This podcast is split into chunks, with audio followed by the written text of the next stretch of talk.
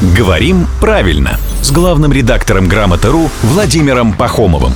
Здравствуйте, Володя. Доброе утро. Наши слушатели, так же, как и мы с вами, в общем, некоторые очень э, внимательно слушают и смотрят э, все, что, значит, да, происходит вокруг, и иногда им что-то не нравится. Например, есть реклама, где звучит слоган, да не сочтут это рекламой с моей стороны, «Пей Кока-Кола». Угу. Правильно это или неправильно, спрашивает вот наш слушатель. Но это все-таки нормам русского языка не соответствует.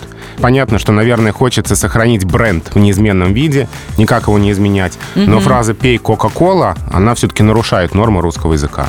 Тем более, если это звучащая речь, и это нехорошо. Ну, то есть пей Склонять- что? Кока-колу. Да. Что звучит как, вполне логично и по-русски. Благодаря разъяснениям, которые мы услышали от главного редактора «Грамотру» Владимира Пахомова, он появляется здесь каждое буднее утро в 7.50, 8.50 и в 9.50.